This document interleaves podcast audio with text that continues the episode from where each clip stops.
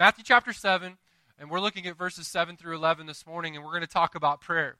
And this morning, when you think about prayer, most messages on prayer are kind of like a drive by guilting. And um, it's one of those things where most of us are never going to be like, you know, like, yeah, I don't need to pray more, right? You guys with me? Most of us are never going to be like, yeah, um, I'm a, like a really awesome prayer, and I don't really need this message. You know, right? Most of us, when we hear a message on prayer, we feel some type of guilt. We feel some type of shame, like, man, I should be praying more. I should be praying better. And we have this, this idea of what that looks like. I always think about it this way. When I was in Bible college, we would have chapel. We would have a pastor that would come in and he would preach the paint off the walls, right? And what he would do is he'd come in and he'd talk about the disciplines and he'd talk about our prayer life. And everyone in my floor, man, like they're like, man, I'm going to be a prayer. I'm going to get up and I'm going to talk. I'm going to grab hold of the throne of God and I'm going to be that guy that, that moves mountains. And, and I'm going to get up early, like at 4 a.m. And, and at our school, we had 7.30 classes, right? And we had to wear shirt and tie. You had to get dressed up. You had to be clean shaven, all that stuff. Um, it's kind of like boot camp, right? And so for like three days, everybody'd be up at like 5 a.m., right? And then after that, you wouldn't see anybody in the prayer room on, on campus, right? And, and the reason is, is because we, we sense this need to pray, and we know that. But what we want to find in this text and in this passage of Scripture is this, is that um, this passage should encourage us that God delights in us, and He has invited us into intimacy in prayer. Some of us we don't pray because we don't have a relationship with God. Other of us, we don't pray because there's sin in our life or there's things in our life that we feel like, man, God doesn't approve of me. God doesn't accept me. And so, why would God want to hear from me? Or we tend to think this like, yeah, like I'll pray when I need God or when I'm in a really bad situation, but that's really the only time God's going to listen to me. And so we we miss out. Are you guys with me? We miss out on the relational component that prayer offers to those of us who follow Jesus and to those of us who want to make a difference in the kingdom of God. And what we find in this passage this morning is this is that, and you might want to jot this down, he wants us to pester him with our requests. He wants us to pester him. He wants us to grow in uh, intimacy. He wants us to grow in maturity in our relationship with him. And we need to remember that this entire sermon, the Sermon on the Mount, Matthew chapter 5, 6, and 7. Listen, wrap your heart around this. It's not about what you do, it's about who you are.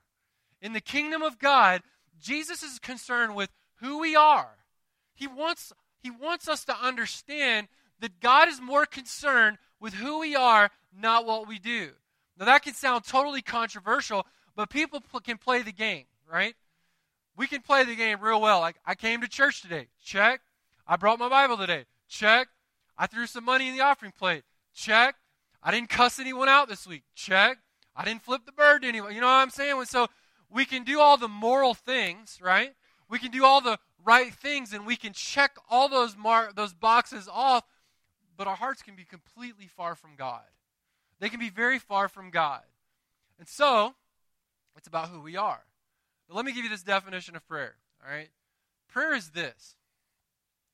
Prayer is offering up to God our desires in Christ by the help of his spirit in the confession of sin. All right, let me let me say that back to you again. Right? Prayer is the you don't have to write it down, but prayer is the offering up to God our desires in Christ by the help of his spirit in the confession of sin, right? That sounds pretty technical, right? You know what prayer is? Write this down. Prayer is asking God for stuff. Right? That's what it is. It's asking God for what you need. It's asking God to help you become the person that He wants you to be. Prayer is you becoming a better follower of Jesus Christ and you learning what it means to be His child and for Him to be your Father. Our prayer life will be effective when we learn to depend on God and deepen our intimacy with Him because prayer is about, I love this. We're not there, we're not quite there yet on the notes yet, guys. Prayer is prayer is about the possibilities of of depending on and trusting God. That's what it's about. It's about the possibilities of that. And what we need to understand today is this, and this is what this passage teaches us God delights in the prayer of his people. He wants us to bother him with our requests. And so, what I want you to notice is this, because I found this unique when I was studying this text this week, if you go back to Matthew chapter 7, verses 1 through 6, right? What Mike taught on last week, what do we find? We find to some degree how we deal with our lives as we are critical people. I don't know about you, but that message last Sunday kind of was convicting. Amen? Because a lot of us are very critical and we're very judgmental and we don't give people the benefit of the doubt and we offer up our own judgment and we, we tend to try to get the speck out of someone else's eye before we get the beam that is in our own eye. And then when you jump to verse number 12, which is what we're going to talk about next week, which is the golden rule, that's actually in the Bible, where it says, Whatever you wish that others would do to you, do also to them, for this is the law and the prophets. And what we find is this these verses are tucked between two passages on dealing with difficult people. Are you with me? Now, how many of you deal with difficult people? Amen? Right? How many, how many of you would be honest and say, that person's sitting next to me today? Ah, I don't do that. Ah, you messed up. Ah, I'll be seeing some people this week in the office. Sometimes others are going to judge you. Sometimes people are going to mistreat you. And I'm going to tell you this, man. Relational conflict is some of the hardest stuff to navigate. It just is. Like my, my kids were like telling me yesterday, uh, Brianna asked me, she goes, Was it weird when you and mom like started like living together? And that was a loaded question. Because I didn't know what she meant, you know. You know, was it weird like being, you know, sleeping together? Was it weird uh, you know, that I knew that mom went to the bathroom, or was it weird that, you know, mom did dishes aside? Like, I didn't know. And before you answer a question like that, you want to say, What do you mean? Just saying. Because she said, You know, I could imagine that it would be kind of awkward to live with someone that was weird. I said, We live with you. And so, so here's the thing. And I said, sweetheart, I want you to understand something. That's why daddy and mom are so tough on you and sis, because we understand one day when you get married and you share a home with someone, it's not going to be easy. In fact, one of the things that we find in this passage of Scripture as we deal with relationships is that to some degree, prayer is the glue that holds those relationships together. Prayer is the thing that helps us to pursue the will of God in our lives, even though we have been hurt, or we've been betrayed, or we've been judged, or we've been maligned in some way. And, and there are a few things in life that, that feel worse than a betrayal or an abandonment or a relational hurt. So, so relationships potentially derail us from seeking God's purpose for our life. That's some practical stuff right there. If you've ever gone through a divorce, or you've ever lost a loved one, or you've ever had someone emotionally hurt you or abandon you, uh, if you've ever been verbally, physically, or sexually abused, there are few things in life that will derail God's purpose in your life like that of relational conflict. It just seems to encompass our minds when we go through that kind of stuff. In fact, relational conflict causes such deep pain, it distracts us from God's will. It actually can distract us from fulfilling God's purpose in our life. But I would argue that relational conflict can actually be the platform for which God enables you to fulfill the purpose that He has for your life. And when I look at my life and I look at my upbringing and the things that God has brought me in and through, part of the reason that I have the ability to do what God has called me to do is in part because of the relational conflict that I've experienced, you know, over the balance of my life. So, I want you to understand today whatever it is that we're dealing with in the kingdom of God, as followers of Jesus, we have a tendency to respond differently. Rather than becoming self absorbed about our issue, we learn to look to Jesus. And I want you to understand this morning for those who live for the kingdom, nothing significant happens without prayer. Write that down. If you're living for the kingdom, nothing significant happens without prayer. Nothing. Nothing happens of significance without prayer. Prayer is one of those things. It's one of those things that moves the spiritual world. Prayer does that. Prayer is like it's like understanding what the true possibilities in this life really are. And I want you to know this when you depend on God, your life, this is the big idea today. When you, let's go back to that previous slide there, uh, Terry, if you don't mind. When you depend on God, your life will have impact and it'll have intimacy. And friends, I want you to know, as a follower of Jesus Christ, and as someone designed by and purposed by God, that's all you'll ever need. That's all you ever need. It doesn't matter about relational conflict. That stuff has its place. I'm not trying to minimize it. It doesn't matter uh, if you've set up your dreams and your hopes and your ambitions and all those things that, that come with it and, and you don't meet those. Listen, when you depend on God, your life will have impact and intimacy. So let's look just for a moment. What is it that Jesus is really saying to us as followers of Christ this morning? What is it that Jesus is really getting at on this passage in uh, Matthew chapter 7, verse 7?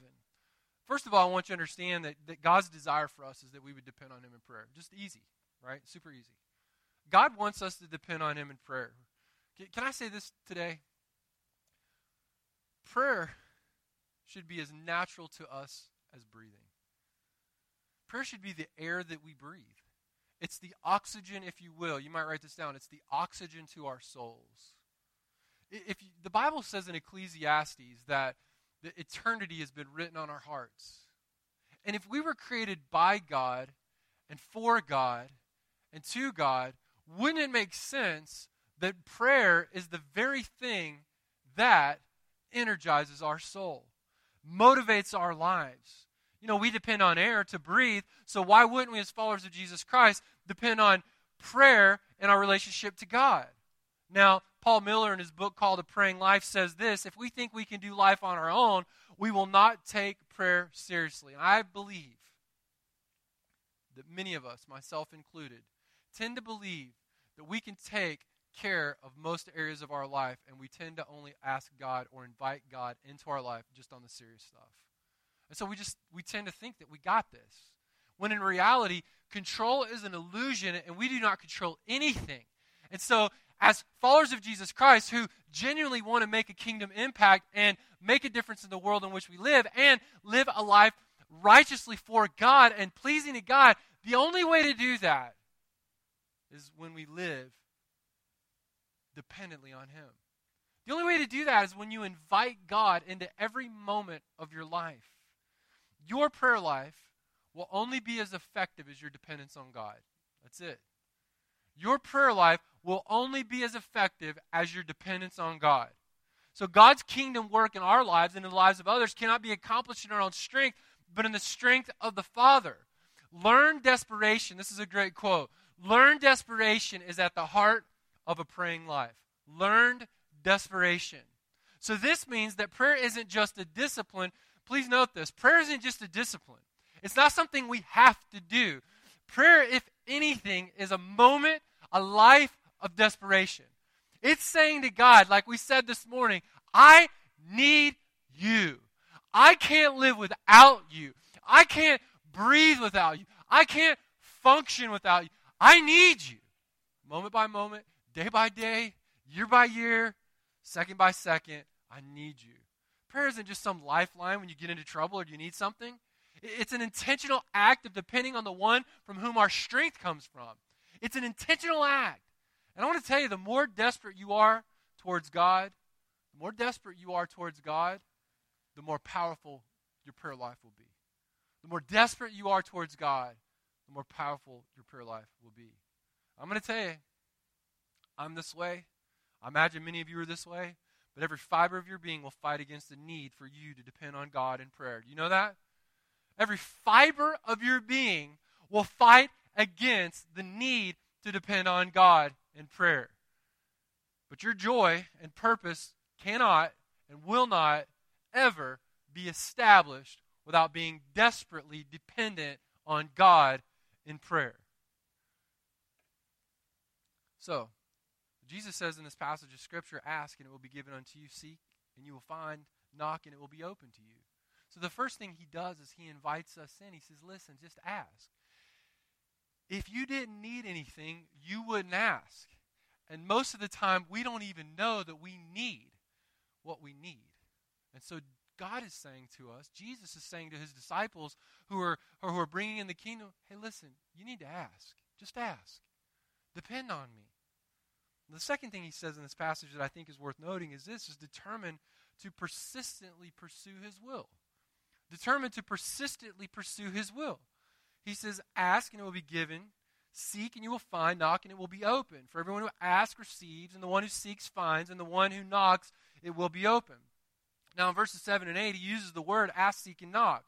Now, in the original languages, I don't get into this very often, but in the original languages, these are in the present tense, meaning this that we keep asking, we keep seeking, and we keep knocking. You guys with me? You keep asking, you keep seeking, and you keep knocking. And so, in this, this, this passage, though, if we're being honest, I don't know about you, but I think waiting is one of the hardest things to do. Can I get an amen? Man, like, I can walk into a McDonald's, right? And if I have to wait more than three minutes for a cheeseburger and a Diet Coke, like, I lose my mind. Because I'm like, how hard is it in a fast food restaurant to get me a cheeseburger without onions and a Diet Coke? I don't waste calories on soda. I, I mean, when I when I do a hot pocket, like it's what is it, two minutes, and I just stand there. Like, come on, really? Why does it take this long? Like, I want something like the Jetsons, man. I just want it popped out hot, right? All the kids don't even know what the Jetsons are, man. man, that's messed up. We need to bring that back. Maybe that'll be on uh, Disney Plus with Hulu. Um, waiting on God. I mean, waiting in general is tough, right? But I'm going to tell you, waiting on God is one of the hardest things that we have to do. Can, can, amen? Waiting on God is one of the hardest things that we do, but I'm going to tell you, when we wait, God does some of his best work in our hearts. When we wait, God does some of his best work in our hearts. But, but here's the problem, and I think Jesus understood this, and that's why he's saying this in this passage. He's saying, Look, pursue me, pursue my will. Be persistent in this because it matters. Because it's not so much about what you want or what you need. It's about who you are, not what you do. Are you guys with me? Jesus isn't concerned so much with what you need as about who you are and the process to get you where you need to be as a follower of Him. And so there's this tendency, and this is the challenge, and I think Jesus understood this. There's this tendency to lose heart when we don't receive the answer we desire when we desire it. Can I get an amen? And I get, I get, I get frustrated, man. Like when I don't get what I want, when I don't when I want it. And not just with my wife, like I get frustrated with God about it. If I'm just being honest. God, like, why can't you give me this? Like, why can't I would be so much more effective if you just give me this. And God says, You don't need this, you need me. You need me.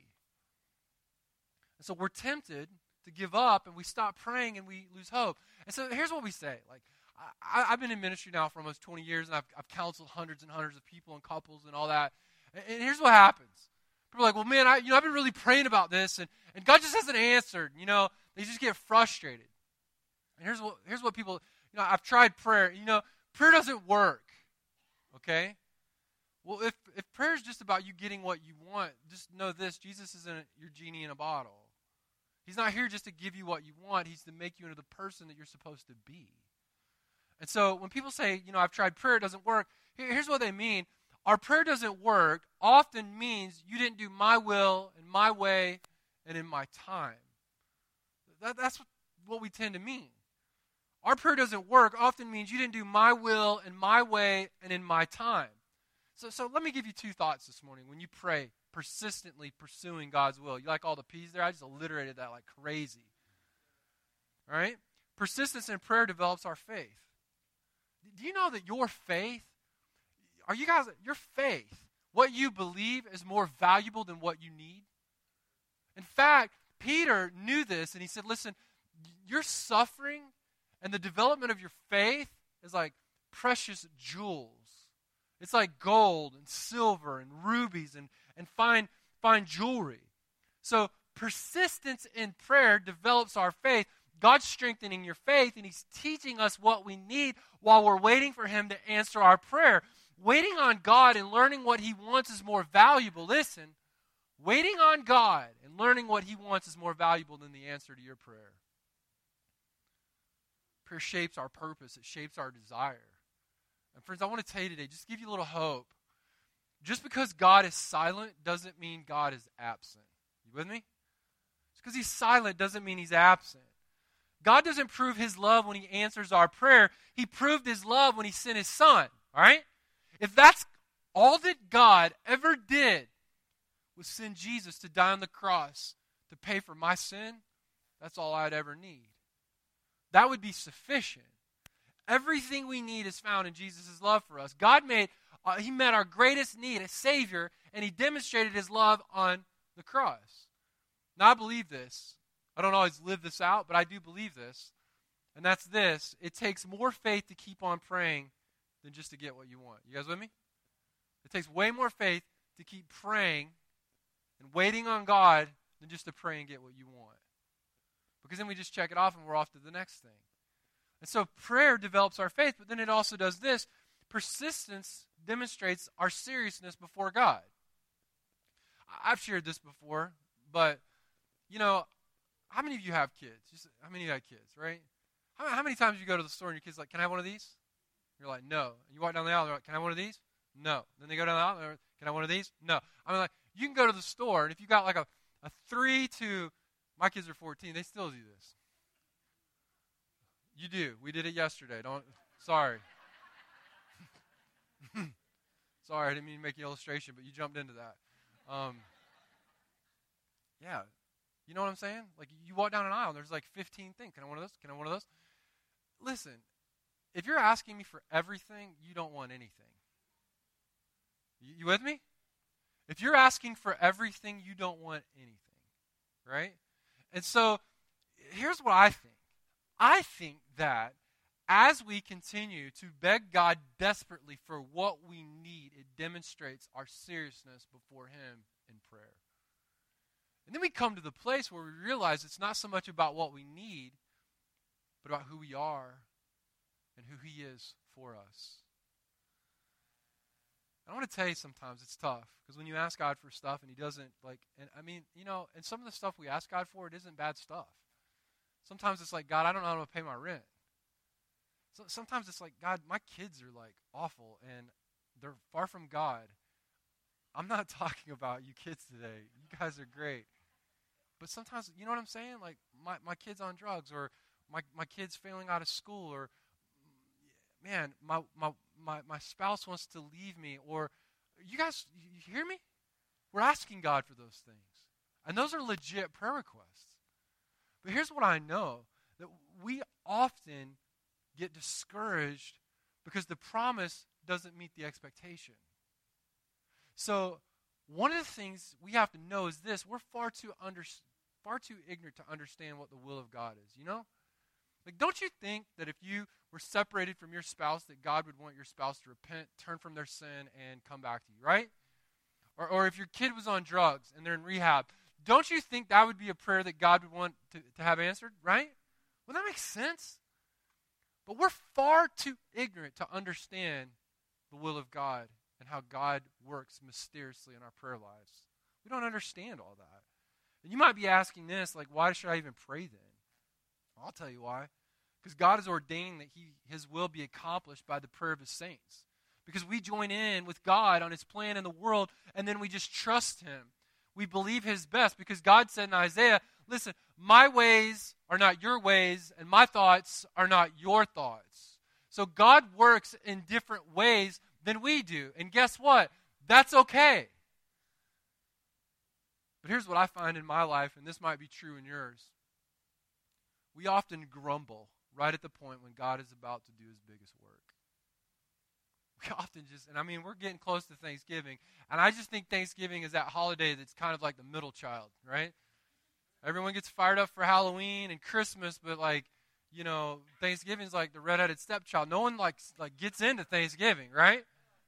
just blow it over. Right? Oh man, Halloween, yeah, fall's here, and it's like, all right, we got to get ready for Christmas, right? Thanksgiving's awesome. Can I get an amen? All right. Coming into Christmas, like we often, are coming into Thanksgiving, see, I just did it right there. We often grumble right at the point when God does his best work. So instead of grumbling, we can choose faith that will grow us and draw us into a deeper communion with God. I, want to ask you this this morning in your prayer life are you willing just to get to know God? Are you okay with that? Would it be okay with you if God never answered your prayer, but you got to know Him? That you got to walk with Him, that you got to experience closeness to Him. One writer said it this way He says, If you're going to enter the divine dance we call prayer, you have to surrender your desire to be in control to figure out how prayer works. You got to surrender your desire to be in control, your desire to get what you want. The closer your prayers are to the heart of God, the more powerfully and quickly they'll be answered. Prayer has a way of aligning our hearts to His will. And when God's people pursue something by asking, seeking, and knocking, He responds with faithfulness and generosity. He does what is good. Now, listen, look at this passage. For everyone who asks, verse 8, receives, and the one who seeks finds. The one who knocks, it will be open. And then Jesus gives us this thought. He says, Listen, which one of you has a son who asks him for bread will give him a stone? Man, that'd just be an awful dad, right? Kid comes to you and says, I, I need something to eat. Well, here's a rock. Go chew on that. I mean, that's that'd be insane, right? That's a human dad. Who would do that? And then Jesus says this. He says, listen, or if you ask for a fish, you give him a serpent. That, that's messed up unless you live for the, in the south. They eat, they eat snake down there. But who asks for a fish, he gives him a snake.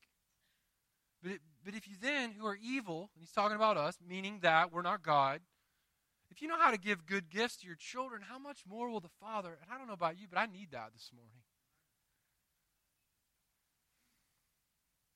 How much more will the Father give good gifts or give good things to, to those of you who ask Him? Uh, and I, I don't know how that sets with you today. I don't know how that resonates with you. But I remember just a few months ago, my brother and I sat down and we had a heart to heart about our life and about our parents and just kind of dealt with like some stuff. And I remember saying to my brother just a few months ago, I said, you know, man, like, if I had to really sit down and just think about it for a moment, I, I can't remember a time where dad just sat down and just, we had a conversation. In fact, I don't, I don't know that he ever even talked to me unless he was just ticked about something. And even then, he just didn't really say a whole lot. But I, I don't, I don't recall a time where my dad just kind of hung out with me and we just chatted. And so, to some degree, like my perception of what it means to have a father, not be a father, but to have a father, it's kind of messed up sometimes. So I have to go back to the Word of God and I have to I have to deconstruct what I was brought up in so I can understand what it really means to have a heavenly father who genuinely loves me and he actually wants to talk to me. He wants to hear me one of my girls right now, I won't share which one, but there she's a chatterbox. She comes into my room and she's and I mean I just sit there because I don't know what to say because it's and I don't even know that she wants me to talk back. She just wants to talk. And you know what? I wouldn't trade that for anything in the world. I just I'm glad she just wants to be with me. And I can't imagine that it's that much different with God. I think he just wants to be with us. So I think what he's saying to us and teaching us in this passage is this don't just determine to pursue his will, but deepen your intimacy. Deepen your intimacy. The whole point here is that we're blessed to have God as our Father. We should be encouraged because if, if we give what we do to our children from our limited, finite resources, how much more will God do for his children? as our kids get older, and I'm talking about them a lot today, but it seems like as they get older, it gets more expensive. I don't know, right? Hey, we want to do this, and we want to be in cheer, and we want to be in dance, and we want to do show choir, and we want to, and on and on and on and on and on the list goes, right? And they just think you're an ATM, right? Well, there you go. Sister in the back, preach it, you know. It just it feels that way. We, we just have to have conversations with our kids like, hey, we, we love you. We want to give you everything that you want, but we cannot give you everything you desire. And so sometimes we're going to have to pick and choose what we provide for you. You're going to have to, I told my kid, you need to get a job. I know that sounds crazy, but you know what? If you're old enough to, to, to, to walk around, you're old enough to make money. You know, you are. I had a mowing business when I was a kid. I Just throwing some parenting advice out today. Not part of the message, but that's just a bonus, right? I had a mowing business, man. Just mowed grass, made money. I found things to do that I can make money because we grew up poor and I didn't know we were poor. Didn't even know it. I, I want to do for my kids, man. But you know what? I, I'm limited. You know, I'm not on Forbes, you know, billionaire, millionaire list. I, I'm not even close to that. And I feel like we have a very, very blessed life, and I feel like, you know, we do well, very well. But I can't give them everything they want. But I tell you what, God has infinite resources. I heard an old preacher say one time when I was a kid, I was sitting in church, and he talked about how sometimes it feels like, man, you know, I got to wait on God, and I, I have this need, and I just don't know where it comes from. And isn't that how we are? Sometimes when we have a need, we kind of get stressed out. We kind of get stressed out, like, man, how's this going to happen? And, and, it, and it does feel like oftentimes that God waits till the 11th hour to deliver, right? Amen? I'm not going to chat with him about it when we get to heaven, but I'm going to ask one of the disciples, like, why does God do this, man? It's kind of stressful, you know? I remember this old preacher said one time, listen, God owns the cattle on a thousand hills. He just gives it to us one hamburger at a time. And that's stuck with me since I was a teenager. And one of the things that I thank God for every day is His provision in my life. I've, I've never been in want, I've never been in need. Every time that bill came or every time there was a, a financial reversal, God has always delivered. God has always provided. God has always been generous and good and faithful. And there's been times, man, where, you know, you're giving and you're, you're, you're tithing and you're giving to missions and you're doing all these things. And, and man, I'll tell you, like the last month, everything in my house broke. And these people that sold us our house a year ago, they gave me a three ring binder with every appliance manual and uh, warranty in it. They had a list of all the plants, how to take care of them. I thought, we're buying this house. These people have taken new windows, new roof. And I tell you what, man, like I just mark mark it down like almost everything in the house was breaking, you know. Earl Welch came over to the house one night and said, Brother, you got a leak. What do you mean I got a leak? Well, look, man, this whole thing, my whole bathroom and the kids' bathroom was just, you know, it looked like it was going to cave in from a water leak from upstairs. I about lost my mind. But, but here's the fascinating thing I didn't need to worry about that. I didn't need to stress out about that. You know why? Because God will always provide. And that's one of the things that we find in prayer is that we can deepen our intimacy and we don't have to stress out because the good, strong arm of God is holding us up. I just, I, I, I'm so floored by the fact that God wants to be my dad. One writer said it this way He says, When we stop being ourselves with God, we are no longer in a real conversation with God. When prayer becomes routine, listen, please write this down. When prayer becomes routine, all you have is religion. You don't have a relationship with God.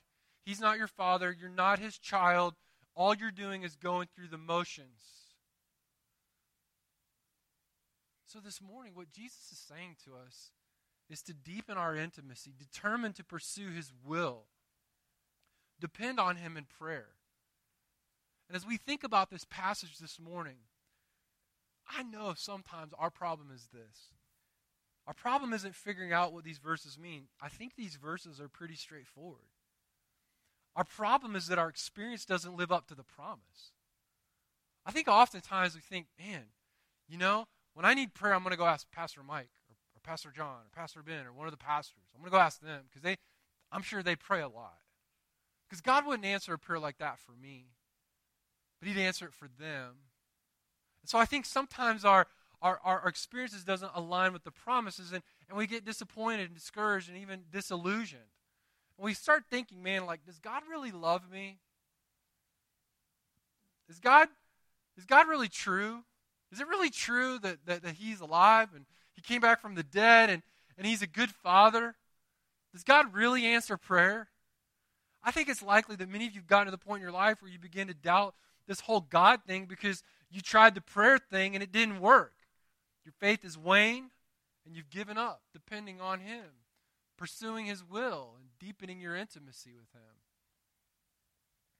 Listen, our faith is not rooted in the answer to a prayer, but His promises. Our faith isn't rooted in, in, in, in, in the answer to the prayer, it's rooted in His promises, who He is. His presence. Just because God doesn't give you what you want or what you think you need doesn't mean He doesn't hear you and that He doesn't love you. You with me today? Just because He doesn't give you what you want or what you think you need doesn't mean He doesn't hear you and He doesn't love you. Hey, listen, man, I know some of you guys, you, you've been asking, you've been seeking, you've been knocking. Man, it just feels like an, an eternity, if you will, metaphorically speaking, like, oh man, like I've been praying for this thing forever. God just doesn't want to seem to move on this issue. Can I just encourage you today? The key to your faith, the key to bringing in the kingdom, is not getting what you want, but becoming who God wants you to be in this thing we call prayer. Man, if you're just going through the routine, you just got religion. You got what every other religion in this world offers. But those of us who live for the kingdom, God is offering us so much more than just going through the motions. So if I could just have every head bowed and every eye closed this morning. You, might you might find yourself this morning man, just discouraged, beat up. But man, I want you to consider what it means to really depend on God. I want to encourage you that God hasn't forgotten you. And I want to encourage you that God is faithfully generous to those of us who follow him.